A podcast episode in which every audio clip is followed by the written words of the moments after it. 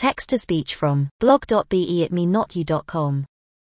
Following a mindfulness therapy program may help people with rheumatic diseases improve mental and emotional well-being by Michael John Burgess. When you have a rheumatic disease, you are not dealing with just physical symptoms. You're also dealing with mental and emotional side effects that come from knowing you have an illness that often requires a lifetime of treatment, has no cure, and may be progressive. In fact, in a study published in British Journal of General Practice, researchers noticed anxiety percent more often in people with rheumatoid arthritis RA than those without. Helping patients cope with the mental and emotional aspects of chronic disease is an increasingly important part of well-rounded care for people with rheumatic conditions. One tool that has been shown to be helpful in managing mental and emotional distress among rheumatic disease patients is mindfulness. According to Psychology Today, mindfulness is a mental state where you observe and acknowledge your thoughts and feelings, but don't judge them. Several studies have found that rheumatic disease patients who go through mindfulness training have improved mental well-being compared to those who don't. But how much training is needed to reap its benefits?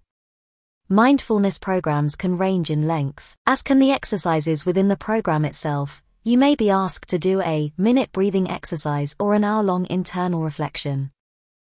In a world where free time is hard to come by, people may only try practicing mindfulness if they find a program that feels doable for their needs. But they also want to know how much of a time investment is needed in order to get some benefit from mindfulness training.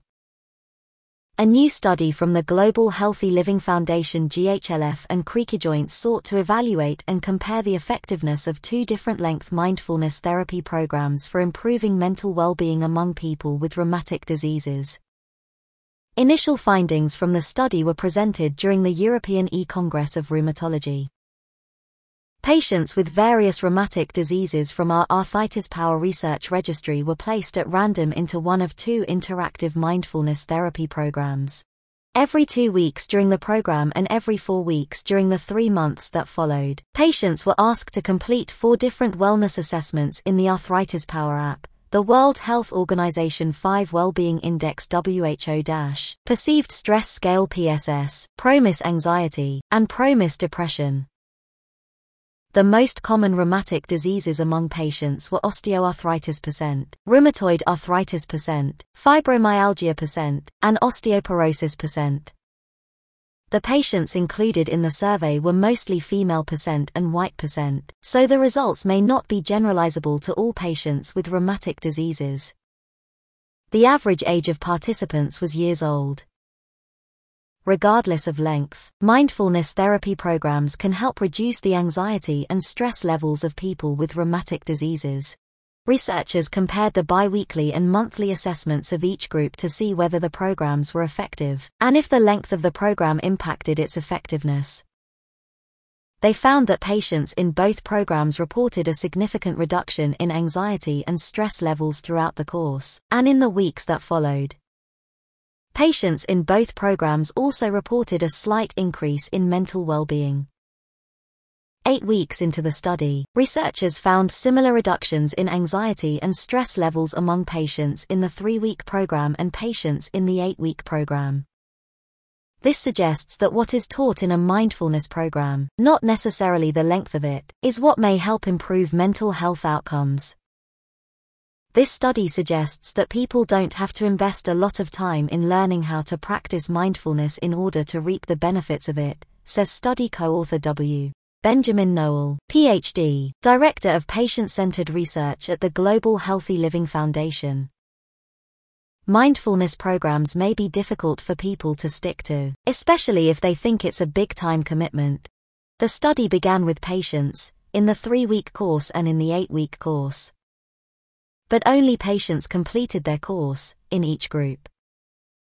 There was no follow-up with patients who did not complete the program and, therefore, researchers don't know for sure what explains the high dropout rate. The assumed time commitment, especially for people who don't have a lot of free time, may turn people off from mindfulness programs, and we didn't use a personal touch to keep people engaged in the program, instead relying on automated email reminders. But Dr. Nowell says these programs were designed to allow people to complete the courses in small chunks and when their schedule allowed. For future studies in this area, we need to anticipate that participants may not always stick with the program. So we need to support participants by delivering an engaging mindfulness program experience to make it more likely to finish, especially if we know they will see personal benefit from even a minimum of participation, says Dr. Nowell. Healthcare providers should not only talk to patients about the benefits of mindfulness, but suggest mindfulness programs. Taking care of your mental health is an important component of living with a rheumatic disease. This study suggests practicing mindfulness meditation can help in coping with the emotional distress, the stress and anxiety that can accompany chronic illnesses. But knowing mindfulness is a helpful tool and using mindfulness as a helpful tool are two different things. Dr. Nowell believes one way to get more people to practice mindfulness is to have providers recommend it as part of an overall treatment plan. Doctors have to do more than mention the benefits of mindfulness to a patient, notes Dr. Nowell. They also have to guide the patient in the right direction. What we've heard from patients is that it's not enough for a doctor to say, you should try a new diet or new practice, like mindfulness, Dr. Nowell says. They want their doctor to connect them to a program and say it's a good one. That can make the difference in a patient acting on the advice rather than just hearing it. Although mindfulness can help improve mental well-being, it is not a sole solution to serious mental health issues. If you are struggling with mental health issues, talk to your doctor or healthcare provider to find effective solutions. They may suggest talking to a therapist or taking medications to manage your anxiety, depression, and stress. We understand the mental health struggles that can occur when you are living with chronic illness. It is important to talk to someone who can help. You should contact your primary care physician or your insurance provider to learn about the supportive resources that are available to you. Here are other mental health resources for your reference. To find local support groups and services, you can call NAMI or email Infonami. The National Alliance on Mental Illness helpline can be reached Monday through Friday, AM to PM ET.